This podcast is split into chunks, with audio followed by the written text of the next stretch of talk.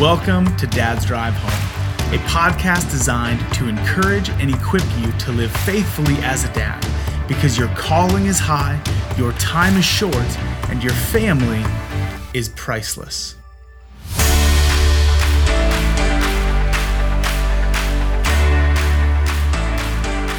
Years ago, when my two oldest children were going into third and fifth grade, respectively, my wife and I took them to Florida on a little getaway. Just the four of us. They had three younger siblings at the time who were preschool age and younger, and they required a lot of attention. Plus, we were nearing the end of the adoption of two other toddlers. So we thought it would be good to give the older two some focused attention, and an opportunity came up for us to take them to Florida. So we jumped at it.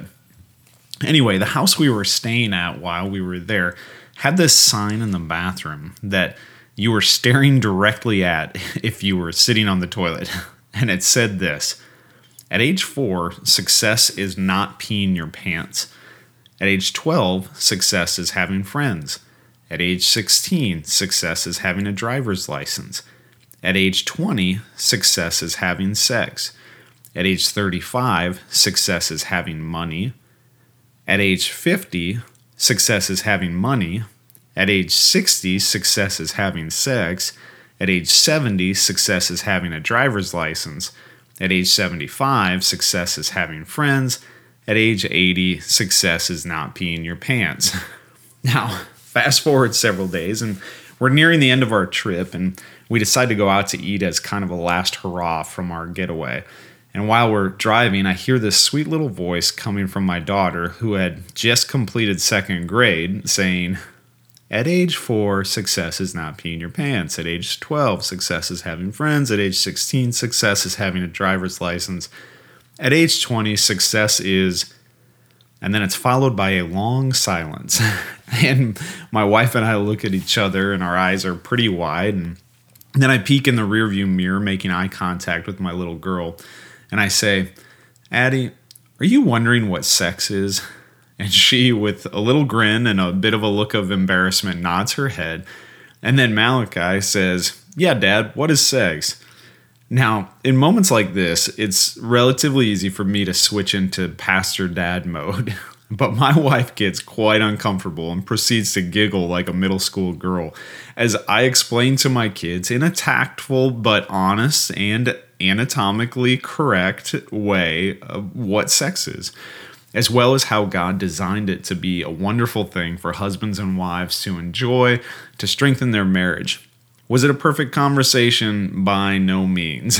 I'm sure it was plenty clunk- clunky and perhaps left more questions than answers for my young kids. And they did ask questions, but at the end of the day, this was an important step in beginning to normalize the family conversation around sex. It is no secret that our culture is bombarded from every direction by messages about sex and human sexuality and it's no secret that the majority of these messages conflict with the design of the gift of sex that God created and was given by Him. Our kids are going to learn about sex. It is inevitable, and it's happening way earlier than you think. My hope and prayer is that my kids would look back and say, Dad taught me about sex. He talked about it with us kids. He actually talked about it a lot. I want to normalize the conversation in my home. I, I try to do that with humor. The more I can get giggles and eye rolls from my kids around the topic of sex, the, the more progress I feel like I'm making in breaking down some of the barriers that might keep a child from coming to me as a dad with questions or concerns around the topic of sex, as well as soften their hearts and tune their ears to listen to me when I'm trying to instruct them around this really important subject. And it, it, seems to be working. A while back, one of my children actually sat down next to me and said, Dad, what's oral sex? Now, the funny part about that was that I asked this child, What prompted you to ask that question? And the child said, Well, I asked mom a few months ago, and she said, You need to ask your dad that question. of course, I busted out laughing. So here's my encouragement to you. If this isn't a normal conversation for you, you're not alone. It is very awkward and rarely broached in most families. So start here. have an honest conversation with your wife about when and how you might start to introduce the conversation with your kids.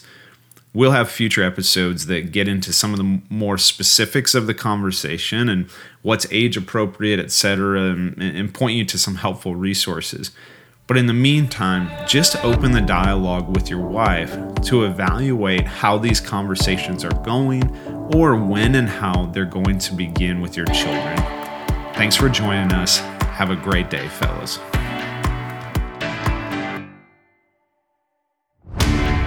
Thanks for listening to another episode of Dad's Drive Home. If you have any questions you would like us to address or ideas for how we can serve you better, please reach out to us at dadsdrivehome.com.